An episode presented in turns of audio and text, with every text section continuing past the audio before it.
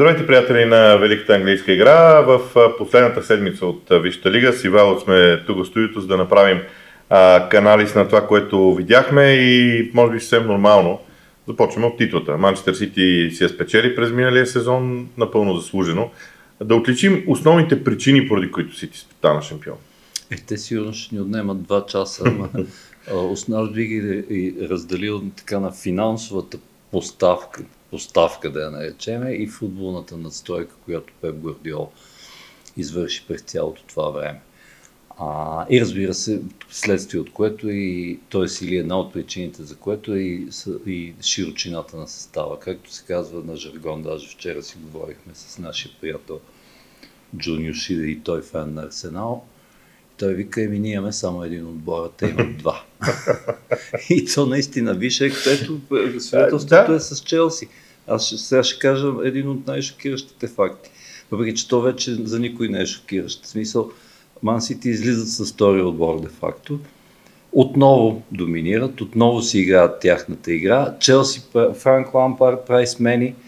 Аз ги изчислих, за близо 230 милиона паунда влизат 5 футболисти. И положението е същото, спокойно Ман Сити си взема матча. Добре, ма тогава, това, което ти казваш, тогава възниква друг въпрос. Ама парите ли са най-важното тогава в крайна сметка? Защото, без да искам да го играя адвокат на Сити, но парите ли са най-важното, ако по примера, който даваш? Кое да е най-важното при положение, че и аз говоря специално за така наречените петроклубове или петролни клубове, които де-факто са държавни. Аз вчера писах и във Фейсбук. В смисъл, и ти знаеш. Аз се възхищавам от това, което направи Артета, и от футбола на Арсенал, обаче според моята тъжна прогноза е, че в следващите няколко години, вероятно и в Англия, вероятно и в Европа, ще доминират точно тези клубове. Предвиждам също така изключителен възход на Нюкасъл, ще стигнем и до тях, защото и те вече спадат към това число. Сега като казвам пето клуб, това не означава, че няма да има никакви други, защото се вижда, че има и много други отбори с пари. Въпросът е кой как ги харчи. Между другото, точно матча Ман Сити Челси се видя, че пак леко на жаргон да се израза, смисъл не ти трябва, не става само с парите, а и акъл, защото Сити го показаха това и срещу себе си имаха отбор, който е абсолютно неразумно, хаотично и без, така да се каже, капчица експертиза или така поглед в бъдещето, реален поглед в бъдещето. Или може дори да добавим към това и реален план за действие и стратегия. Говоря за Челси, се видя, че само парите не са, т.е. парите не са единствения факт. Така, аз за Сити бих казал следното. Аз винаги ще твърдя, че футбол, който този отбор играе, наистина е фантастичен. Mm-hmm. Начинът, по който те победиха Арсенал в първенството на 2 пъти, начинът, по който се разправиха с Реал Мадрид. Тоест, говоря за различните турнири. Да. Малък парадокс е всъщност, че това, което ги спря да се борят за 4 трофея, е последния изпаднал от известно време Саутхемптън. Насам, така, което може би е наистина изключение, което само потвърждава правилото. Но ако човек внимателно погледне списъка с играчи на Ман Сити, те нямат 2 отбора, но имат 20 души, които всеки един от тях може да играе на 2 позиции. Формално погледнато може би имат 3 отбора. Още на цената на 2, примерно. Да, нещо такова. Ами да, и ти, ето си се отпуска 5, значи мисли, говоря за Гвардиола, мисли за какво идва отдолу. Не е само ние сега, ние можем да си купим когато си поискаме, видя се в случая с Холанд, обаче има няколко човека като Кол Палмър, и да не ги изреждам всички, и нещо идва и отдолу, в крайна сметка. Тоест и това нещо не се забравя, защото тия грасва от футбола, както се казва, деца вика, самия Гвардиола е излязал от най-добрата, вероятно, младежка академия в света и е работил дълго време в такива условия. Защото реално неговата велика Барселона от края на миналото десетилетие и началото, т.е. края на по-миналото и началото на миналото, всъщност се базираше на собствени кадри основно. И така, даже леко вчера ми стана тъжно едно отклонение, леко, въпреки че аз много, както известно, не обичам Барселона, но факта, че последният от поколението, което беше с Гвардиола, Бускет, си тръгва в крайна сметка. А пък един друг може да се върне, различно. Да, това е една друга тема, да. Която може би първо пак е свързана с парите в известно отношение. Добре, за Ман Сити е интересно това, че трябва да оценим доминацията 5 титли в 6 сезона. Да, това звучи като не знам то какво да му децвика, какво да му коментираш на това при положение, че говорим за такава ефективност. И то не е просто някаква ефективност, каквато сме, първия пример винаги е Мориньо с Челси 2005 и тук с по 1-0 и затваряме. И стига толкова и не, тук се играе футбол през цялото време, доминира се, владее се топката, вкарват се по 3-4 гола. Много от мачовете приключваха, дето се вика, до 20-та минута, даже веднъж аз така се шегувах с жена ми и казах, в смисъл, има матч, но ние не трябва да излизаме и казвам, няма проблем, той ще свърши до 20-та минута този матч, Ман Сити някой си. Така че няма да има проблем, няма да го гледам нататък.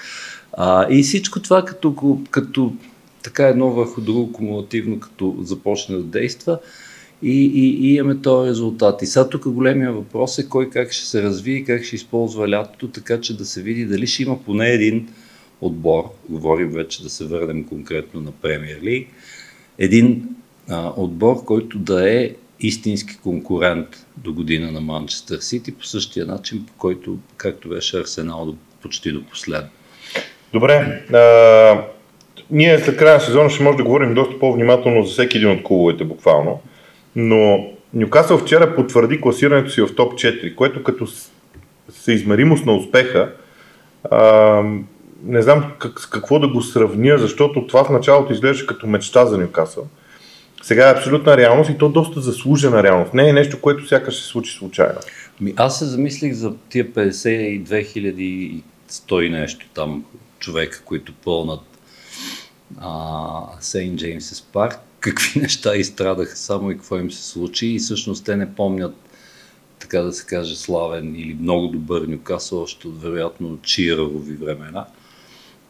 Тоест от това всичко, което преживяха през, да го наречем, мрачния период на Майк Ашли, въпреки че има и друга теория, че Майк Ашли всъщност не е бил чак толкова зле, но вече това няма никакво значение при положение, че им се случва следващото. Това, което е до преди броени години, даже не знам колко ста, не е толкова отдавна, беше напълно немислимо.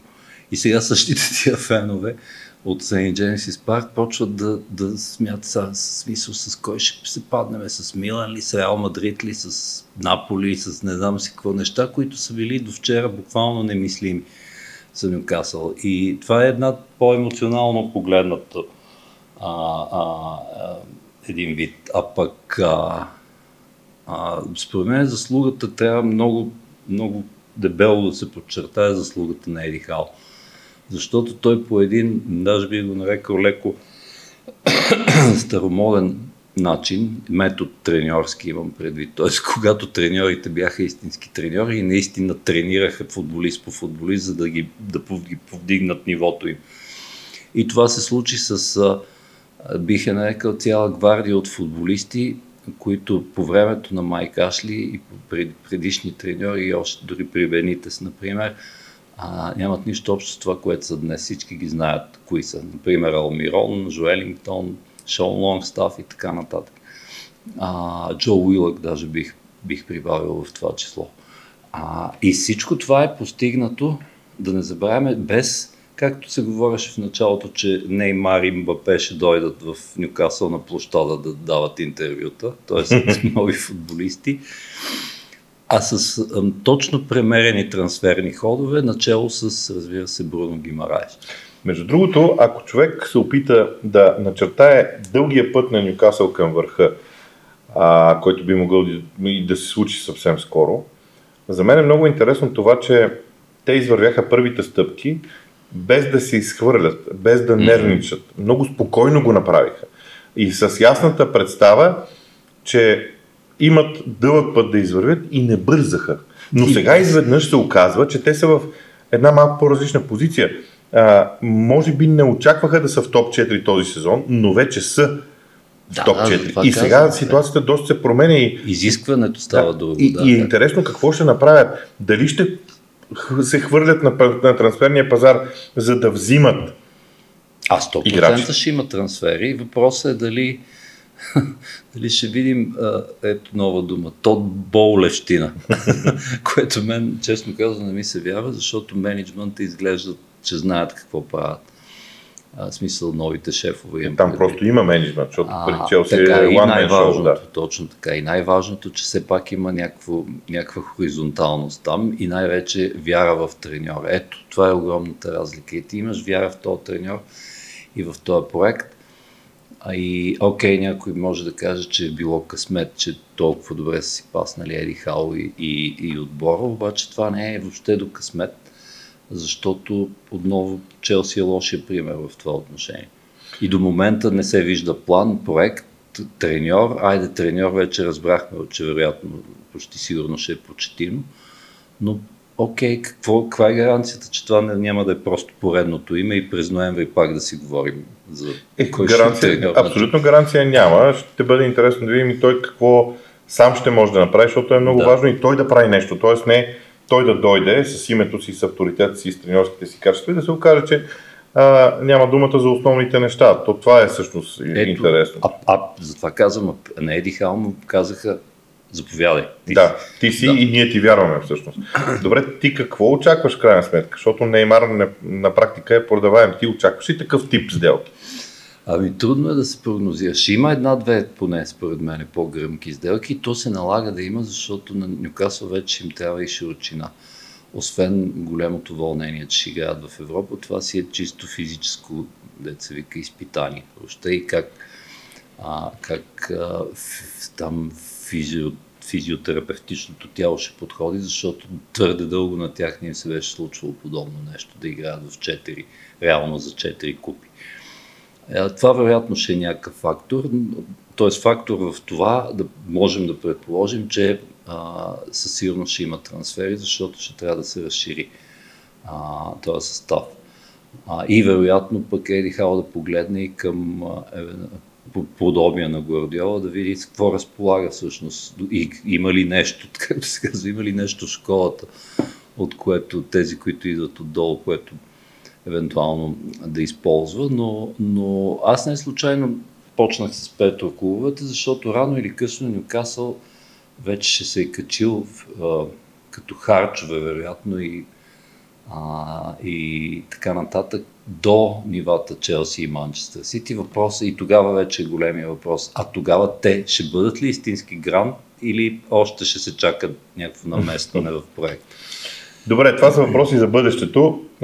Поради това, че не е ясно окончателно дали Ман Юнайтед ще вземе точка срещу Челси или не. Усмихвам се, но от гледна точка на уважението към играта трябва да запазим тази неизвестност. Вярваш ли, че ще паднат два пъти или Ливърпул ще станат четвърти? Не, аз не вярвам в това. От Фулъм като домакин. Не, от Фулъм по-може. Но защото там има и... Благодаря ти. не беше това идеята. Идеята беше, че те имат много тежък скандал, Ман Юнайтед и Фулъм, покрай Митрович и така нататък, и всичко. Но в интерес на истината, наистина смятам, че Юнайтед ще стигне до четвърто място, но нека да стане и тогава ще го коментираме. Също както и Ливърпул. Добрите новини на Висшата лига са Брайтън и Астън Вила. Като Брайтън за първи път в историята ще играят в Европа. И сега, колко различни неща направи Де Дзерби в сравнение с пътя на Потър. Защото Потър подготви това нещо, отиде си, сам си е виновен, както се казва, може да каже не, никой не му е виновен. Де Дзерби дойде и вкара отбора в Европа, което е феноменално постижение за самия Брайтън. Но аз се питам друго, колко далеч е стигнал всъщност Брайтън? Оставяме на страна класирането, резултатите, головете и така нататък. Колко далеч е стигнал Брайтън? Това е по-важното. Той вкара отбора в Европа, но по-важното е, че го вкара в сърцата на неутралния фен, защото едва ли има някой, който истински да обича футбол и да не се радва на това, което правят Брайтън. И с изключително смелост и без оглед на това, кой е излязъл от среща. Сега ще го видим, дето се вика, още утре ще го видим, според мен същото срещу Манчестър Сити, които те вероятно пак ще дадат почивка на повечето си футболисти, но истината е, че скока беше наистина квантов, така да се каже, защото повечето хора очакваха, че когато идва нов менеджер, той обикновено В смисъл къса листата и почва от начало по неговия си метод. Тук нищо подобно нямаше. Тоест, случи се нещо, което е относително рядко. Именно Де Дзерби така да надгради този отбор, че вече, така да се каже, всички да говорят с него и с удоволствие да се гледат техните мачове. Не, че нямаха сривове и те на моменти, и то някои от тях напълно необясними на фона на цялостното представяне, но да кажем, че и това се случва. Тук големия проблем на Тони Блум е дали ще може да го задържи този треньор. Защото той в момента е хит. Ето сега се говори за разрив между Спалети и Наполи и първото име, което изкача, разбира се, е Роберто Де Дзерби за треньор на Наполи. И това е само пример, т.е. със сигурност ще има и други отбори, големи отбори, които си търсят треньор. Ето сега се говори, ще стигнем и до това, но само да го спомена за Спърс и Арне Слот на Фейенорд треньора. Но това, ако не стане, какъв е проблемът Спърс да посегне с голяма заплата към Де Дзерби? Знаеш ли, ако...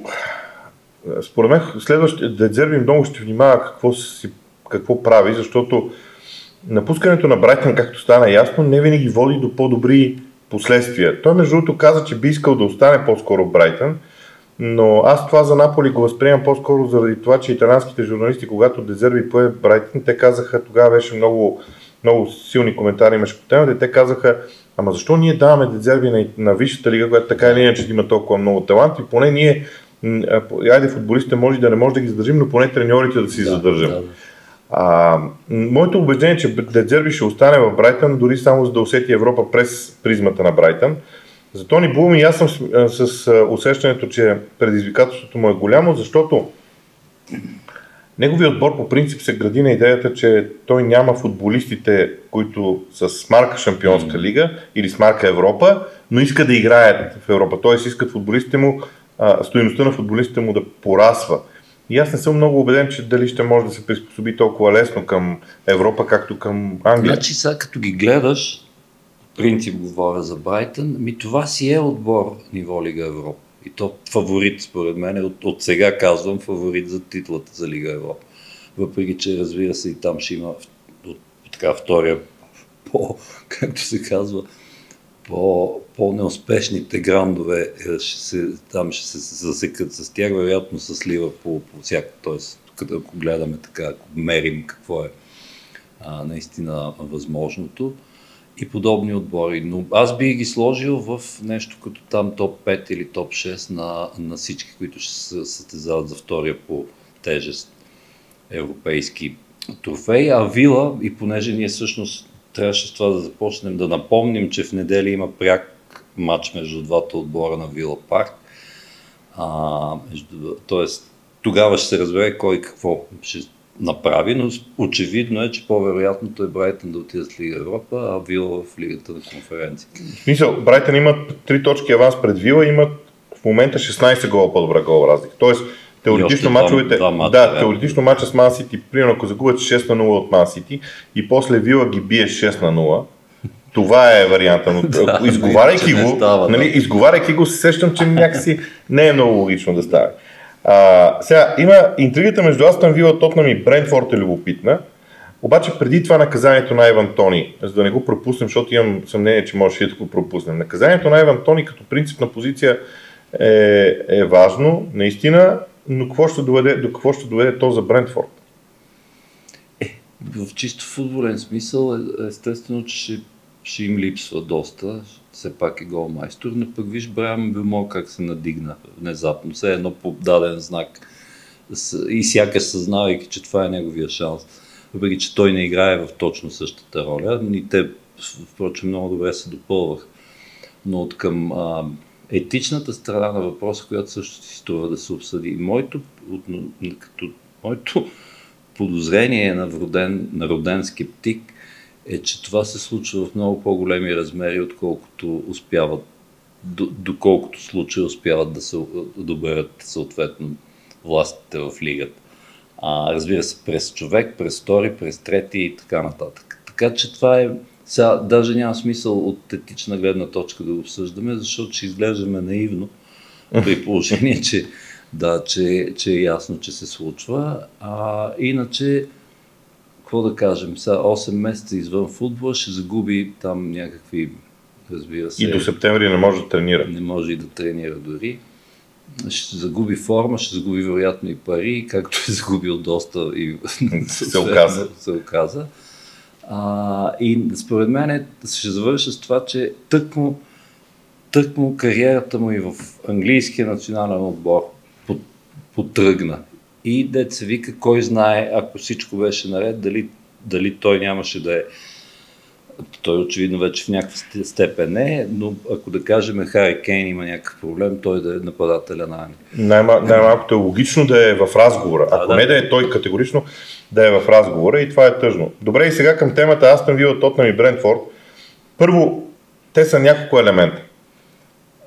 Магията на Унай Емери, защото това е нещо, което аз с такова го сравнявам. Краха на Тотнъм, защото те за първи път от 2008, мисля, че 2008-2009 за първи път може да се окажат извън Европа. Не извън Шампионската лига, извън Европа. Така, да. С Хари Кейн в състав. Хари Кейн в техния състав, който не играе в Европа. За неговите лични амбиции. И на всичкото отгоре, казвам го с най-добро чувство, някакъв тим на Брентфорд, на който те им пеха, че там спирка, поеди, какво си, иди, що си и така нататък. Ама те са отзад и са готови.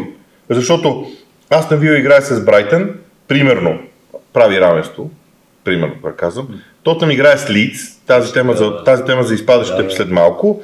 И Брентфорд си бие и нещата стават адски интересни в един даден момент за седмото място. Но кое от всичките тези неща ти би извадил на пратен план и как би ги преплел всъщност? За мен Вила е фаворита в случая, т.е. и по начина на игра и от това, което спомена за Емери. Между другото, тук да издадем една тайна. Ти лично го питай след малко, като го интервюираш. Аз какво да го коментираме за Премиер Лиг ток-шоу, планираме да има интервю с Унай Емери. Дай Боже да стане. Има всички причини за това да се случи. Ще видим. Но работата, която е свършена там, наистина беше изумителна. Отново да напомним, когато дойде, те бяха 16 на 3 точки от изпадане и оттам нататък, както се вика на английски, не се обърнаха назад в нито един момент. И съвсем заслужено, разбира се, в разговора за Европа. Що се отнася до Спърс, аз мисля, че Спърс абсолютно сами си виновни за всичко, което си причиних. И разбира се, тук централно място в това обяснение, като илюстрация намира онова, което Конте каза. И те тия футболисти, като че ли не им се играе за топ 4. Той ще излезе прав всъщност. Посланието, така всъщност да той ще излезе прав във всичко, което казва. Не просто не искат, казва той, се чете между редовете. Не просто не искат за мен да играят. Те въобще все едно нямат амбицията въобще да ходят топ 4. И затова казвам, че в общи линии, даже аз не бих по никакъв начин не бих винил някой като Дания Ливи за това, че нещо не е донаправил или не знам какво. Напротив, в смисъл всички, които дойдоха и които се смениха на кормилото, включително на Еспирито Санто, получиха каквото в общи линии каквото искаха. Конте, разбира се, не спря да мрънка, че не го е получил, но истината е, че с негово, така да се каже, и по негово желание и с негово участие дойдоха от Ювентус, Колушевски и Бентанкур. Разбира се, ето още един фактор тук, скоро и Бентанкур се контузи и халфовата линия на Спърс, като че ли не можа да се възстанови от цялата тази работа, тък му бяха тръгнали да върват нещата. И Спърс се превърнаха в отбора, в който хората се шегуват с тях, че играят едно полувреме, обикновено второто, а първото го проспиват и така загубиха много, много мачове, но истината е, че цялата тия флуктуация и тая колебливост нямаше как да не се отразят и на класирането в крайна сметка. Да, за съжаление е така. Очакваш ли всъщност да има такъв шанс за Брентфорд накрая, защото това също в някаква степен изглежда малко странно. Нека да кажем, че Брентфорд, тук е още една интрига, Брентфорд играе с Ман Сити, последния кръг у дома. Ман Сити, който не им трябва. Да, който двубой, макар че те като не им трябва, излизат едни момчета, дето не са играли и играят кът за трима. Играят кът за трима, така че не е много ясно, но така че Брентфорд също е тема. Това ще е едно малко чудо да го наречем. Но няма да е чак толкова изненадващо. Между другото, тук нещо забавно да спомена, понеже току-що играха двата отбора, именно, че някой от колегите в Англия беше отбелязал съвсем правилно, че срещу големите те, които те смятат, че са големите отбори, играят с трима в защита или съответно с петима, когато са без топка и се защитават. А когато не смятат, че срещу тях има много голям отбор, играят с четирима в защита. Т.е. шегата е в това, че ха-ха-ха, ето, Спърс са изпаднали от статута си на... Т.е. Брентфорд не им се плашат и в крайна сметка той излязъл пак с 4. Но и след всичко това, което Томас Франк свърши, особено през този сезон в Брентфорд, въобще няма да я не заслужи. Така е. Преминаваме към дъното. Там първо в Нотингам Форест се спаси с победа над Арсенал. Победа, която аз лично я прогнозирах още в четвъртък, публично имам предвид, си позволявам да го кажа. Но Форест е явление, така или иначе. Един отбор, който купи 30 души. Така, да. Един собственик, който уволнява менеджерите под път и над път в Гърция. Остана верен на човека, който го вкара във Висшата лига. Някакви много странни неща около Форест, но хубави също време. Това само по себе си трябва там да започнем. Ето това е истинско чудо. Маринакис да не е сменил вече, имаше поне 5 повода да го направи, да е сменил Стив Купър. Истината е, че голямата заслуга наистина е на треньора за това спасение и аз даже ще илюстрирам защо. Значи те преди, както кажеш, ти купиха близо 30 човека, но първо купиха 21 през лятото и той тък му беше почнал да намества отбори, има и такава теория и те бам купиха още 5, примерно през зимата. И това в някаква степен, според тази теория, е дебалансирало отбора, т.е. тък му са се запознали и са почнали да се интегрират заедно, да стават отбор. Но истината е, че от новите попълнения и Данило, и Фелипе, и Кейлор Навас, който е под найем от ПСЖ, и те в някаква степен в крайна сметка се вписах. Тоест и двата последни матча, които ги спасиха, Хикса с Челси и победата на Арсенал, се видя всъщност колко далече са стигнали и че щеше да е леко незаслужено на фона на, да кажем, като гледаме, сега ще стигнем и до тях, но като гледаме Лийдс и Лестър в какво състояние са. И сега тук големия въпрос е в какви темпове Стив Купър и дали въобще ще успее, дали сте футболисти, защото стига толкова, може би и смисъл имат достатъчно футболисти за балансиран състав, да ги покатери в нещо като към средата на таблицата. Тоест това според мен е задачата там. Да, и цялото това търпение е интересно. Аз си спомням едно понятие, което много често се използва в Англия, синдрома на втория сезон. Mm-hmm. Защото първият сезон във Висшата лига винаги е много тежък, с много емоция подхождаш към него. Шеффилд Юнайтед, примерно, бяха такъв пример. Подхождаш с много емоция, но след това втория сезон изведнъж изпадаш в безпътица и това е много опасно за Форест, но аз мисля си, че не знам, Стив Купър до този момент демонстрира доста добра работа, а и отзивите за него от хора, които по някакъв начин са се доближавали до него в футболната асоциация на Англия, изглеждат също доста добри. Mm-hmm. Тоест той изглежда като тренер, който така или иначе ще остане в английския футбол за дълго време. Искам да ми кажеш преди да почнеш, защото сега ще говорим за Евертън, Лестър и Лийдс. Искам да ми обясниш, имаш ли ти ясно обяснение защо Лестър вчера, също Нюкасъл, игра като отбор, който е готов на всичко за 0-0? Аз не го разбрах. Вместо да се опитам все пак, т.е. жизнено необходимите 3 точки за отбор. Окей, Нюкасъл също трябваше да подпечатат топ 4, но да кажем, че това можеха и срещу Челси, между другото, да го направят на фона на каква форма са и двата отбора, говоря за последния ден. Но какво ти кажа? Има нещо по-лошо. Лестър Сити се държаха като отбор, който вече това, разбира се, е някакво метал-усещане, такова не може човек да го докаже, но като че ли вече, все едно, момчета, май няма да стане тази работа, май си заминаваме. Ето такова ми беше усещането също, заради това, че не понечиха в крайна. Тоест, както правилно казваш, те излязоха да не го загубят този матч. Тоест, като по-малки, като с като мислене по-малкият отбор, просто да не го загубят, за да все пак да им останат шансове, защото ще играят с Уест Хам. Мисля, че в последния Аз погледнах пак, за да не бъркам. 23 удара на Нюкасъл, един за Лестър и той беше в добавеното време. Това са фактите, което... Всъщност единственият момент, който Ник Пол трябваше нещо да прави в мача, да се намести. Странно е наистина, но така или иначе така са го решили.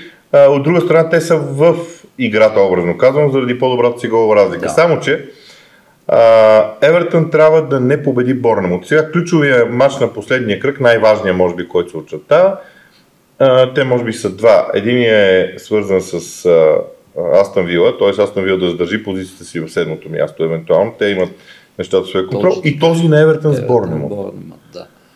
Евертън, може ли Евертън, изобщо как виждаш този мач, защото това е ясно, Евертън има проблеми в нападение, то се вижда, игрово и всякак, само че в крайна сметка този мач те биха могли да го вземат. То може да се каже с едно изречение, ако някой случайно не е следил внимателно от някой, който ни гледа. Евертън бият Борнмут и всичко приключва. Да. Просто да е ясно. Лийдс, Лестър, заедно с вече отишлите си Саутхемптън, изпада. И сега тук големия въпрос е, понеже на Борнмут по никакъв начин, както пак се казва леко на жаргон, не им трябва този матч. Въпросът е, те развива се трябва да играят за честа, и защото по принцип трябва да се играе винаги за победа. И те са напълно в състояние да развалят. То няма да е напук или нещо, но да остават след това впечатлението е защо се напънахте сега да ги биете, след като те се спасяваха, ако леко така по-кротко го бяхте давали. Но според ресурса и това, което извърши Гари Онио, аз не изключвам такъв вариант. Сега при Хикс евентуално тогава пък се вдига много, така да се каже, фактора ключов на матча на Лийдс и Тотнъм, което също вече ще бъде наистина много, много интересно. Докато в смисъл тук няма нужда да разиграваме всички варианти, да правим всички сметки, но да кажем така, че понеже все пак изглежда по-вероятно Евертън да бият Борнмут, т.е. това, с което започнах, т.е. нещата да се подредат така от само себе си. Обаче тук остава един огромен въпрос и той е надвиснал над Евертън, които няма, дет се вика, малцина са живите, които да помнят кога за последно Евертън са изпадали и са били със съзнателна възраст, нещо 51-а година. 51-а изпад, 54-та се връща. Точно така, да. Но големия въпрос виси върху Шон Дайш. Значи Шон Дайш и въобще върху клуба, който пък има и да стои и стадион и така нататък. Те са 100 неща около Евертън. И как е възможно, всъщност големия въпрос, как е възможно ти с тия футболисти, някои от които въобще не са на ниво 17-то място, айде така да се изразим, как е възможно ти да показваш подобни резултати? И да играеш, разбира се, айде тук Шон Дайш не би го винил много, защото той идеята му вече е да спасява както може, каквото може. Не да, смисъл, не толкова да радва окото с браун футбол, който ще играе. Тоест, големите въпроси ще останат за следващия сезон. Ако въобще, знаеш, че не обичам прогнозите, но наистина твърда, че това е най-вероятното, което... И на мен така ми се струва, просто защото колкото и трудности да има Евертън, аз си представям Годишен парк, цялата атмосфера, всичко останало. Дори Калърт Люин да не играе, пак биха могли да намерят начина, по който да спечелят. От самото надигане, психологическо, емоционално. Ще говорим, когато свърши сезона за Лийдс и Лестър, но аз наистина мога да кажа, че при Лестър не съм толкова изненадан от това, че те са в тази позиция, но от Лийдс съм.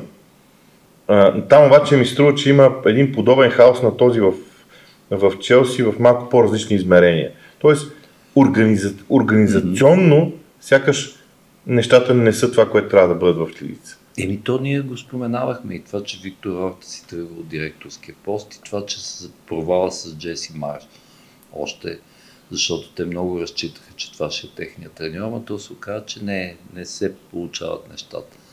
И съответно и следващите, и досега бих казал, и магията на сама Артайс няма как да работи вечно. Въпреки че, нали, кой знае, на теория има още шансове в неделя да се променят нещата. Просто ще трябва да, това, което вероятно ще си кажем и за Лестър Сити, пък в някаква степен и за Саутхемптън. Благодарение на прословутите парашютни плащания и така нататък, и трите отбора, и не само, разбира се, и въобще на качеството в тия отбори. Сега зависи, разбира се, някои футболисти най-вероятно ще си тръгнат, защото там каквото има за продаване обикновено се разбягва, но и трите отбора ще са в позицията за бързо завръщане в Премиер Лиг, като подчертавам да не ги отписваме вече Саутхемптън ясно, но да видим все пак в неделя какво ще се случи.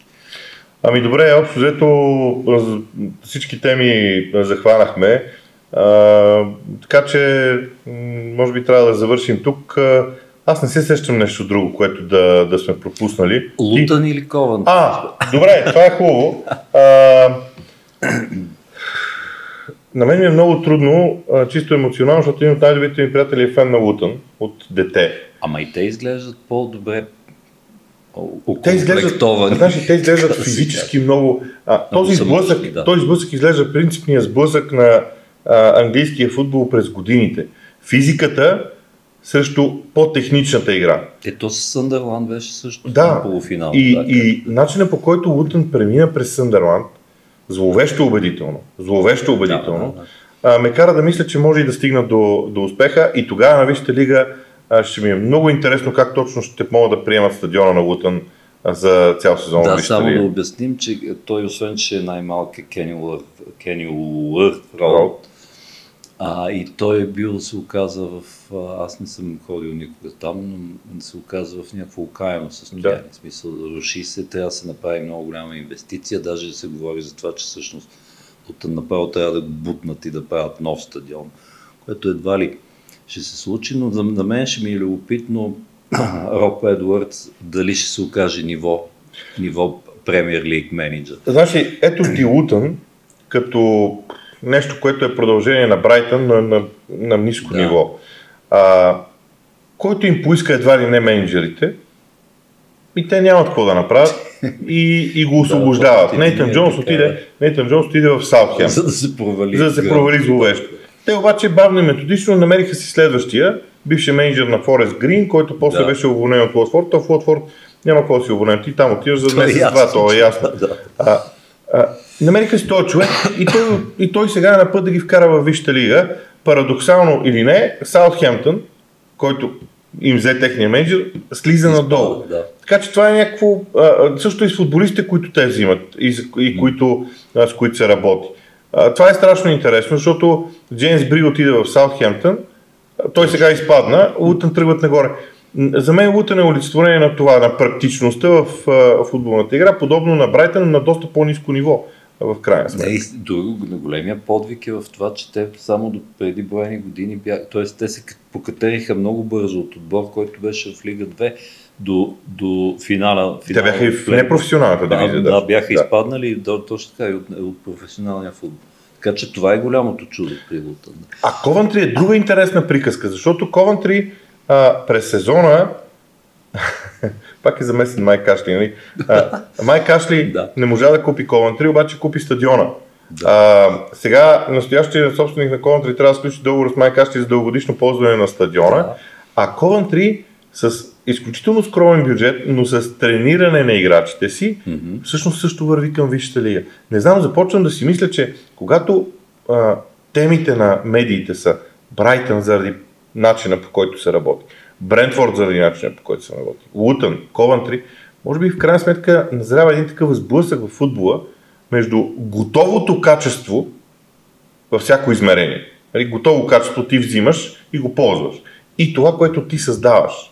Създаденото също взимането на готово качество. Аз ще кажа, че е много хубаво да се говори за такива отбори. Ще добавите и разбира се на страницата с комиксите с Челси. Да. Така да се каже.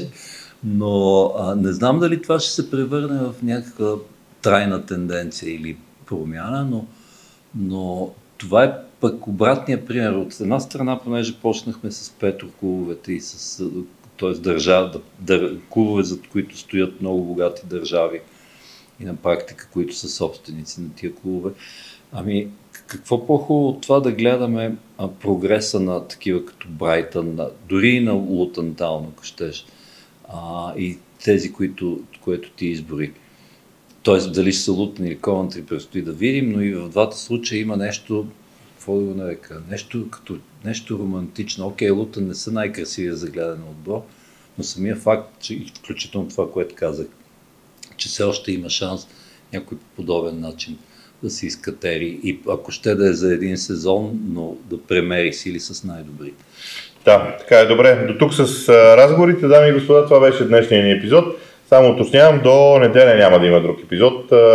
Ще се отдам все пак на някои лични задължения, свързани с семейството ми, и в неделния ден след края на сезона във Висшата лига ще има епизод и другата седмица продължаваме по обичайния начин. От нас довиждане и приятна седмица!